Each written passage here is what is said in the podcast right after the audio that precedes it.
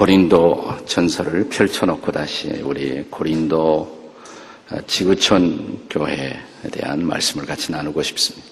고린도 교회를 통해서 본 어, 지구촌 교회의 과거, 또 지구촌 교회 현재 미래를 함께 우리 마음에 담는 시간을 어, 갖도록 하겠습니다. 고린도인처럼 행한다는 말이 있습니다. 고린도인처럼 행한다. 어, 그 말은 본래 고린도인처럼 행한다는 말은 마음대로 한다, 마음대로 산다, 방탕하게 산다 그런 뜻이에요. 고린도인처럼 산다는 말이 방탕하게 마음대로 산다. 그만큼 고린도라는 도시는 세속화된 도시였습니다. 세속적인 가치가 지배하는 그 당시에 아주 사치한 도시였습니다. 우리는 그리스 그러면 가장 유명한 도시로 아테네를 먼저 떠올립니다. 그러나 바울 사도가 사역하던 그 당시에 그리스 최대의 도시는 아테네가 아니라 고린도였습니다. 고린도는 어, 무역의 항구였고 또 동시에 아카야라는 커다란 일종의 도, state, 그 도에서 가장 큰 중심 도시가 바로 고린도였습니다. 바울 사도는 우리가 사도행전을 읽어보시면 우리가 사도행전 18장이 우리가 자세한 시간 때문에 우리가 18장 전체를 이렇게 살펴보지 못합니다만은 바울이 어떻게 고린도라는 도시와 관련을 맺고 여기서 사역을 하게 되었는가라는 배경을 사도행전 18장을 통해서 볼 수가 있습니다.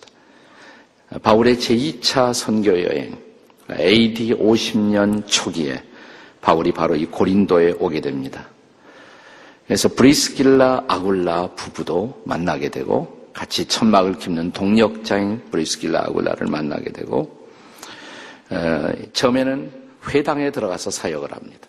회당에 들어가 사역을 하다가 어, 회당에서 바울이 복음을 전하니까 처음에는 관심을 갖고 또 사람들이 그리스도인으로 회심하는 역사가 일어나기 시작하자 유대주의자들의 반발이 일어나기 시작합니다.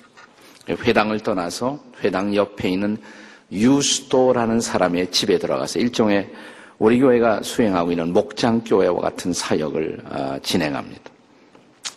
근데 계속해서 폭발적으로 아, 이제 배가가 되고 부흥을 경험하는 것입니다. 그래서 여러분들이 사도행전 18장의 10절에 보시면 이제 이렇게 하나님께서 어, 바울 사도 일행에 그들의 사역에 대한 결과로 일어나고 있는 현상을 이렇게 증언합니다. 이 도성에 내 백성이 많다. 고린도 도시 안에 내 백성이 많아졌다. 수많은 사람들이 예수를 믿고 이 고린도라는 세속적인 도시가 이제 거룩한 도시로 변하는 증거들이 나타나기 시작합니다. 바울이 아, 공식적으로 세 차례 그리고 나중에 두번 도를 합하면 다섯 번 전 세계를 돌았다고 어, 할 수가 있습니다. 그 당시 알려진 지중해 연안을 중심으로 한 전 세계를 어, 다니면서 바울이 복음을 전했을 때 가장 많은 시간을 바울이 보냈던 곳은 에베소였습니다. 에베소에서 약 3년을 보냅니다. 그러면서 에베소 교회를 개척합니다. 이 3년이 가장 한 장소에 바울이 오래 머물러 있던 지역입니다. 네, 두 번째로 바울 사도가 오래 머물렀던 지역이 언제냐? 어디냐면 고린도입니다. 고린도. 고린도에서 약 1년 8개월 동안 어, 바울이 1년 반 정도 전후에서 시간을 보냅니다. 나머지는 그냥 몇 달씩 혹은 몇 주씩 머물면서 지나가요. 그러면서 교회를 개척하고 또 그들로 하여금 거기서 하나님을 경배하고 바울은 또 다른 도시에 가서 복음을 전하고 교회를 개척하고 네베소 다음으로 바울이 자기의 마음과 정성과 그리고 자기의 모든 에너지를 투자해서 사랑했고 또 정말 자기의 전력 투구를 통해서 복음을 전했던 지역이 바로 고린도 교회라고 할 수가 있습니다. 고린도 교회는 어떤 특성을 나타내면서 고린도 교회가 형성되어 갔으며 마침내 가장 세속적인 도시를 거룩한 도시로 변화시키는 일에 기여한 교회, 고린도 교회. 그 당시 자신들의 민족을 치유하고 자신들의 세상을 변화시키기 위해서 노력했던 고린도 교회의 형성 과정을 통해서 보는 교회의 모습. 어떤 교회였을까요? 세 가지로 고린도 교회의 이미지를 우리가 고린도 전서와 후서에 나타난 모습을 통해서 정리해 볼 수가 있습니다. 첫째는 리더십의 분열을 극복한 교회. 이게 바로 고린도 교회의 모습이었습니다. 한번 따라서 하십시다. 리더십의 분열을 극복한 교회. 네. 어, 고린도 교회 안에 어떤 리더십의 분열의 양상들이 있었는지를 잠시 먼저 살펴보도록 하겠습니다. 자, 고린도전서 1장 12절입니다. 1장 12절에 보시면 바울이 이렇게 말합니다. 내가 이것을 말하거니와 너희가 각각 이르되 나는 바울에게 나는 아볼로에게 나는 게바에게 나는 그리스도에게 속한 자라 한다는 것이냐. 13절 한번 다 같이 읽겠습니다. 고린도전서 1장 13절 성경 가져오신 분들은 시작 그리스도께서 어찌 나뉘었느냐 바울이 너희를 위하여 십자가에 못 박혔으며 바울의 이름으로 너희가 침례를 받았느냐 네. 그러니까 고린도 안에 파벌이 형성되기 시작했어요. 지도자를 중심으로 한 일종의 파벌 형성이었습니다. 근데 흥미로운 것은 지도자들이 그것을 의도한 것은 아니에요. 근데 교인들이 지도자의 선호에 따라서 그런 파벌이 고린도 교회 안에 형성되고 있었다는 사실입니다. 어떤 파가 있었습니까? 바울파. 나는 바울이 좋다. 바울의 강력한 리더십과 세계 선교를 향한 비전. 그래서 바울을 좋아하던 사람들이 일종의 바울파를 고린도 교회 안에서 형성하고 있었어요. 그런가 하면 어떤 사람들은 나는 아볼로가 제일 좋다. 아볼로는 뛰어난 성경학자였습니다. 그의 뛰어난 성경 강에 이 말씀을 통해서 깊은 은혜를 경험했던 사람들이 아볼로파를 형성하고 있었던 것입니다. 그런가 하면 또 어떤 사람들은 개바파, 베드로, 열정의 사나이 베드로, 그리고 성령의 능력을 누구보다 사모했고 그 능력을 드러내고 있었던 베드로 성령 받으려면 베드로 사도가 최고야. 그래서 베드로 파가 형성되었어요. 그런가 하면 어떤 사람들은 왜 너희들은 자꾸만 사람만 따라다니느냐? 나는 오직 그리스도만 아, 따라다니겠다. 이런 사람들이 모여서 또 형성된 파가 그리스도 파예요. 그것도 팝니다. 그리스도 파도 할지 일종의 파예요. 우리 주변에 혹시 교회의 어려움, 교회의 어둠, 어, 교회의 부정적인 양상들을 보고 나는 어떤 교파에도 속하지 않는다. 나는 교회 나가지 않고 예수를 믿겠다. 일종의 무교회주의자들이 역사를 통해 형성되어 옵니다. 근데 여러분 아세요? 무교회주의자들도 혼자 있다 보니 심심하거든요. 무교회주의자들까지 모여서 사실은 예배를 드리고 성경 공부하는 모임이 있습니다. 그 무슨 파일까요? 무교회주의파예요, 그것도. 그래서 지도자들이 의도하지 않아도 기독교 역사를 통해서 이런 파벌 형성은 섹트의 형성은 항상 있어 왔던 것입니다. 고린도 교회도 예외가 아니었어요. 자, 근데 바울은 어떻게 생각했는가? 어, 바울을 좋아하는 사람들이 바울을 따르면서 하나의 파벌을 형성했을 때 놀라운 사실은 바울은 그것을 좋아하지 않았다는 것입니다. 나 같으면 좋아할 것 같은데. 이동훈 목사를 좋아해주고, 그리고 참, 우리는 목사님이 계셔야 합니다. 이런 소리 나한테 와서 하면 나는 좋아할 경향이 있어요. 내가 나를 알아요. 내가 나를 알거든요. 네. 근데 참 바울이 놀라운 사람이에요. 바울은 어떻게 말하냐면 13절에 그리스도께서 어찌 나뉘었느냐. 예, 바울이 너를 위해서 십자가에 못 박혔느냐? 바울이 하는 소리예요. 바울이 너희들을 위해서 죽었느냐? 어쩌자고 바울 따라다니느냐? 너희가 침례를 받을 때 성부와 성자와 성령의 이름으로 침례받고 그리고 그리스도의 몸에 속한 자들이 된 것이지 너희들이 나를 믿느냐? 나는 복음을 전하는 하나의 도구에 불과하지 신앙의 궁극적인 대상은 그리스도가 아니더냐. 바울은 그것을 좋아하지 않았어요. 네, 바울을 따라다닌다고 해도 바울은 그것을 좋아하지 않았습니다. 여기 바울 사도의 놀라움이 있는 것입니다. 자, 이런 파벌 형상, 형성이 왜 생기느냐? 궁극적으로 그것은 어디에 뿌리박고 있느냐? 해답은 무엇이냐? 이게 이제 3장에 가면 해답이 나와요. 고린도전서 3장입니다. 3장 3절부터 보시면 자, 바울은 이렇게 말합니다. 고린도 전서 3장 3절 다 같이 한번 읽겠습니다. 시작. 너희는 아직도 육신에 속한 자로다. 너희 가운데 시기와 분쟁이 있으니 어찌 육신에 속하여 사람을 따라 행함이 아니냐.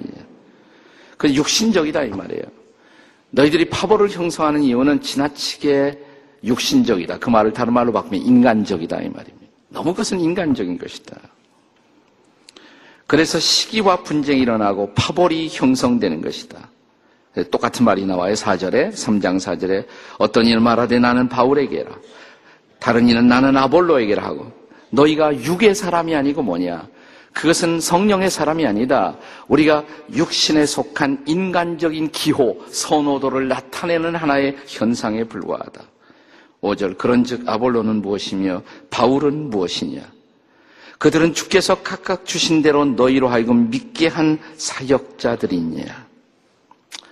나는 지나간 1년 동안 이제 벌써 1년이 가까웁니다. 우리 진재영 목사님이 담임 목사를 취임하고 어, 원로 목사와 담임 목사 두 사람이 건강한 교회를 형성하기 위해서 최소한도 애를 썼다고 생각해요. 아, 그리고 여러분들이 이런 모습을 인해서 기뻐하고 감사하는 교회가 된 것을 저는 기쁘게 생각합니다. 아, 그러나 사탄이 그대로 우리 둘을 그냥 그대로 두고만 볼 것이라고 여러분 생각하십니까? 저는 그렇게 생각 안 해요.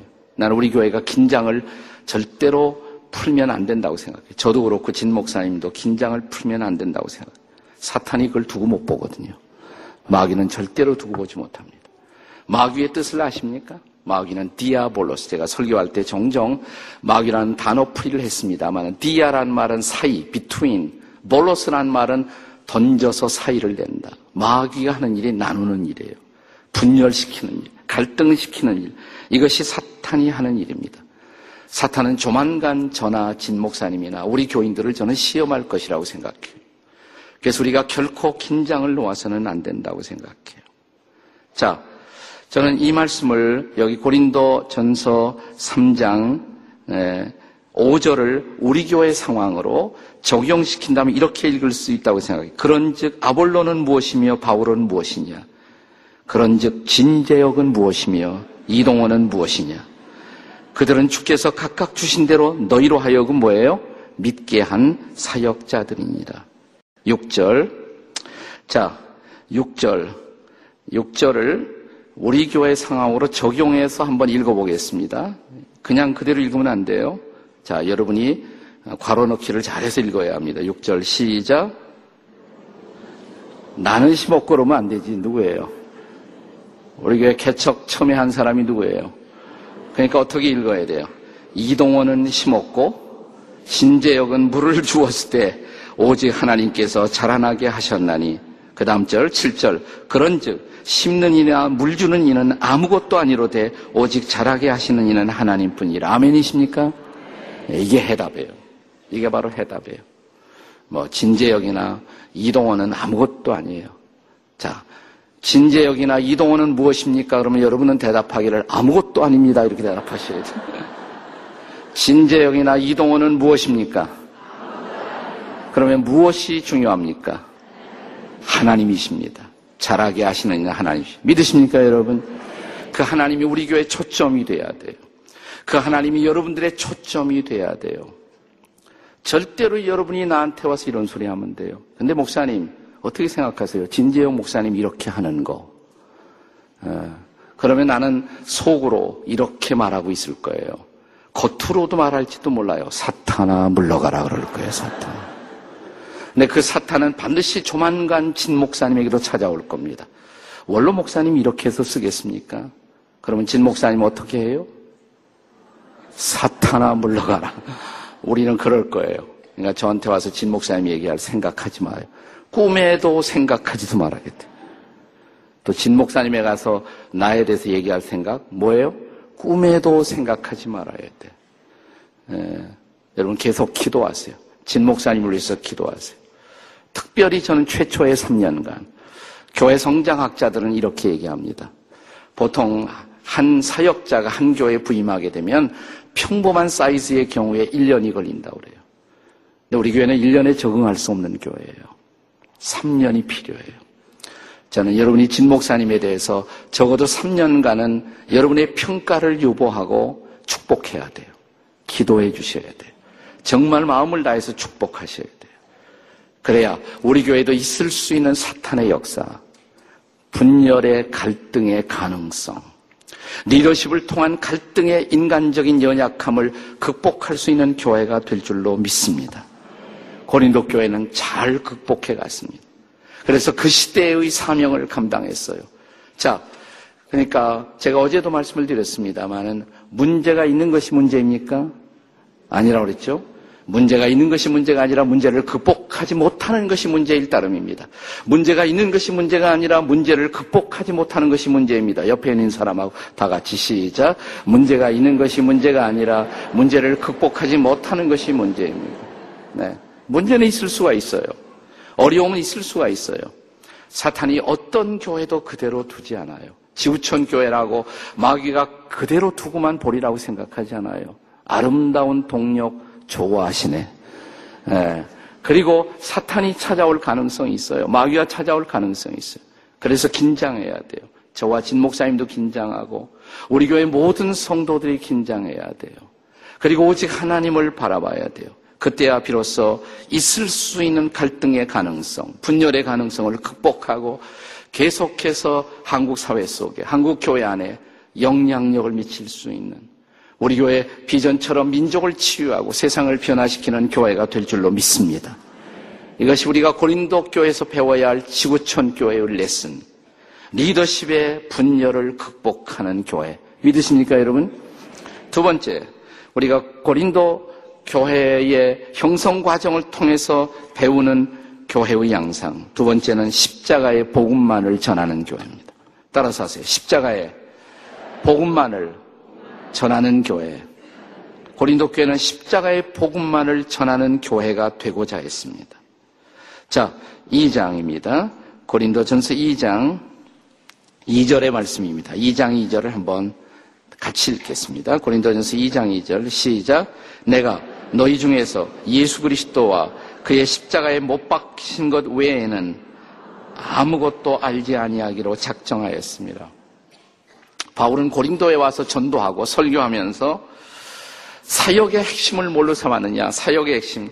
나는 예수님과 그분의 십자가에 못 박힌 것. 그것 외에는 아무것도 알지 아니하기로 작정했다.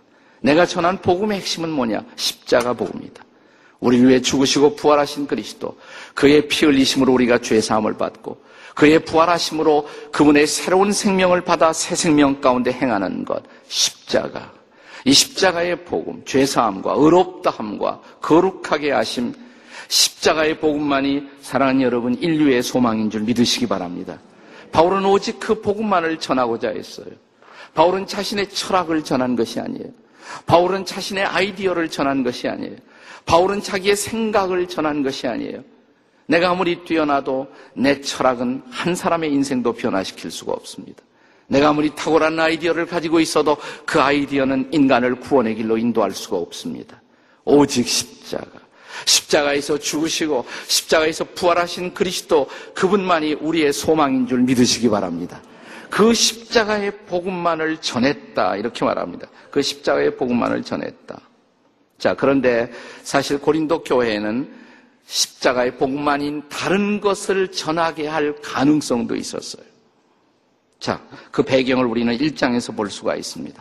자, 고린도 안에 수많은 유태인들이 있었어요. 그런가 하면 고린도는 이방 도시였기 때문에 그 당시 최고의 문명을 자랑하는 헬라인들이 그리스인들이 교회 안에도 들어오고 있었어요. 자, 그들은 무엇을 추구하고 있었느냐? 1장 21절을 한번 같이 읽겠습니다. 1장 22절 한번 다 같이 읽겠습니다. 시작. 유대인은 표적을 구하고 헬라인은 지혜를 찾으나 23절 우리는 십자가에 못 박힌 그리스도를 전하니 유대인에게는 꺼리끼는 것이요 이방에게는 미련한 것이로되 유대인들은 뭘 찾았어요? 표적을. 그러니까 유대인으로서 크리스천이 된 사람은 교회 안에, 안에 들어와서도 뭘 계속 찾을까요? 표적. 신앙은 역시 표적을 봐야 돼. 끊임없이 기적을 구합니다. 여러분, 은사는, 성령의 은사는 분명히 성경이 가르치는 바예요. 그러나 지나치게 은사를 구하고, 지나치게 현상만을 구하고, 지나치게 눈으로 나타나는 가연적 현상만을 구하는 것. 우리는 그런 신앙의 형태를 신비주의라고 말합니다. 신앙 안에는 신비적 요소들이 많아요. 신비를 제거하면 안 돼요. 기독교는 신비적 종교예요. 그러나 신비주의는 아니에요. 신비주의는 아니에요. 오직 표적만을 구하고 눈으로 드러나는 그것만을 전부로 생각하는 것. 표적 신앙, 능력 신앙, 파워 릴리전. 이것은 복음적 신앙의 모습이 아니에요. 성령의 은사는 허용돼야 되고 경험돼야 하지만 그러나 그것이 지나쳐서 눈으로 드러나는 표정만을 구하는 신앙 이런 신앙이 고린도 교회 안에 형성되고 있었어요. 그런가 하면 또 어떤 사람들은 헬라적 영향을 받은 사람 헬라 사람들은 철학을 중요시 여겼잖아요. 그래서 헬라에서 그리스에서 철학이 일어나지 않았습니까? 소크라테스, 플라톤, 아리스토텔레스 그들은 인류에게 철학을 주었습니다. 이성을 중시했습니다. 이성 중심주의의 종교. 인간의 생각, human idea, 이데아가 가장 중요한 것을 차지했던 종교. 이것이 바로 고린도 종교의 모습이었어요. 수많은 사람들은 자기 이성의 근거에서 모든 것을 판단했어요. 거기서 일어난 기독교 역사 안에 신앙의 한 형 태가 있습니다. 그것을 우리는 자유주의라고 말합니다. 혹은 이성주의, 자유주의 신앙. 자기 마음대로 생각의 근거에서 믿는 것. 자, 고린도 교회 안에서도 그래서 어떤 사람은 표적을 중심으로, 어떤 사람은 인간의 이성과 철학을 중심으로 자기의 신앙을 형성해 가고 있었어요.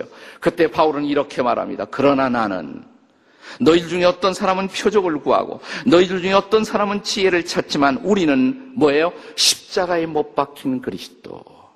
그리스도만을 절한다. 저는 우리 교회가 개척 초기부터 우리 교회 한 모습이 있기를 소망했다면 그것은 복음적 교회가 되는 것입니다. 복음적 교회. 복음적 교회가 뭡니까? 복음의 핵심. 뭐가 복음일까요? 그리스도께서 우리를 위해 죽으시고 다시 사신 것. 그가 죽으심으로 인간의 죄 문제가 해결되었다는 것. 그가 다시 사심으로 그가 인류의 구원과 소망이 되었다는 것. 그것을 전하는 것. 복음을 전하는 것. 십자가를 전하는 것. 저는 이것이 우리 교회의 가장 중요한 핵심이 되기를 소망했습니다. 나는 진 목사님에게 다른 거 요구하지 않아요. 다른 거 원하지 않아요. 나한테 잘해주는 거 나쁘진 않겠지만 별로 그렇게 큰 기대가 없어요. 예, 안 해줘도 괜찮아요. 그러나 복음이 변함없이 전파된다면 그리고 우리 교회가 계속 복음적 교회로 설 수가 있다면 That's all I want to see. 그것이 제가 보기를 원하는 전부예요. 정말 복음이 전해지는 교회, 복음적 교회, 십자가에 못 박힌 그리스도를 전하는 교회. 고린도 교회 문제가 있었습니다. 어려움이 있었습니다. 그러나 마침내 그들은 십자가의 복음으로 이 모든 것을 극복했습니다. 나는 우리 지구촌 교회가 십자가의 복음만을 전하는 교회로 오고 오는 역사 속에 계속 머물기를 주의 이름으로 축복합니다. 세 번째로, 네. 세 번째가 마지막이겠죠. 예, 가끔 세 번째 넘을 때도 있지만 예, 고린도 교회의 세 번째 모습 성령의 능력을 사모하는 교회 따라서 하세요. 성령의 능력을 사모하는 교회 옆에 사람들하고 두 사람 이상씩 성령의 능력을 사모하십시다. 성령의 능력을 사모하는 것이 좋은 일이에요, 나쁜 일이에요? 좋은 일이죠. 네. 성령의 능력을 사모해야 돼요. 자, 이 고린도 전서에 보면 성령에 관한 교훈이 많이 나와요. 특별히 12장, 13장, 14장. 무려 고린도 전서의 3장에 걸쳐서 12장, 13장, 14장에 걸쳐서 성령의 은사에 대한 교훈이 나와요. 성령의 여러 가지 은사에 관해서. 성령은 사람들에게 자신의 뜻을 따라 은사를 주십니다. 은사를 주시는 이유, 자기 자랑하려고 아니에요. 그거 가지고 몸된 교회를 잘 섬기라고. 이웃들을 섬기고 세우라고. 그래서 성령은 우리에게 은사를 주신다고. 그러면서 14장 1절에, 자, 12장, 13장, 14장. 근데 14장 1절에 결론적으로 14장에 들어가면서 바울은 이렇게 말합니다. 자, 고린도전서 14장 1절입니다. 저를 따라 읽으세요. 사랑을 추구하며, 사랑을 추구하며, 신령한 것들을 사모하라 그랬습니다. 신령한 것들을 사모하십시오. 영적인 것들을 사모하십시오. 성령을 사모하십시오. 성령의 능력을 사모하십시오. 성령의 은사를 사모하십시오. 성령의 능력과 은사를 사모하는 것은 결코 잘못이 아니에요. 그러나 14장이 끝날 때쯤 바울은 중요한 한 가지 경고를 덧붙입니다. 우리는 성령 운동에 관해서 고린도 교회 주신 가이드라인을 따라 우리 교회는 그동안 해오려고 애를 썼어요. 자, 우리가 성령의 능력과 은사를 사모하다 보면 반드시 빠질 수 있는 함정이 하나 있어요. 그 뭔지 아세요? 네? 사실 은사라는 것은 한두 가지로 사람이 만족을 하지 못해요. 은사는 자극적인 것입니다. 우리가 자극을 추구하다 보면 더 큰 자극, 더 큰 자극을 안수를 받다 보면 사람이 안수로 만족하지 못해요. 네? 안찰해 달라고 그래. 안찰. 안찰을 받다 보면 안찰로 만족을 못 해 족찰을 해 달라고 그래, 족찰을. 사람들은 자꾸만 더 큰 자극, 더 뜨거운 자극을 구하는 거죠. 그러다 보면 교회가 혼란스러워져요. 사를 추구하는 교회 속에 혼란함이 있어요. 무질서가 있어요. 여러분 이 14장이 어떻게 끝난 줄 압니까? 고린도서 14장의 마지막 구절. 40절입니다. 40절 다 같이 읽겠습니다. 시작. 모든 것을 품위 있게 하고 질서 있게 하라. 질서를 벗어나면 안 되라는 거예요. 교회의 질서를 벗어나면 안 거예요.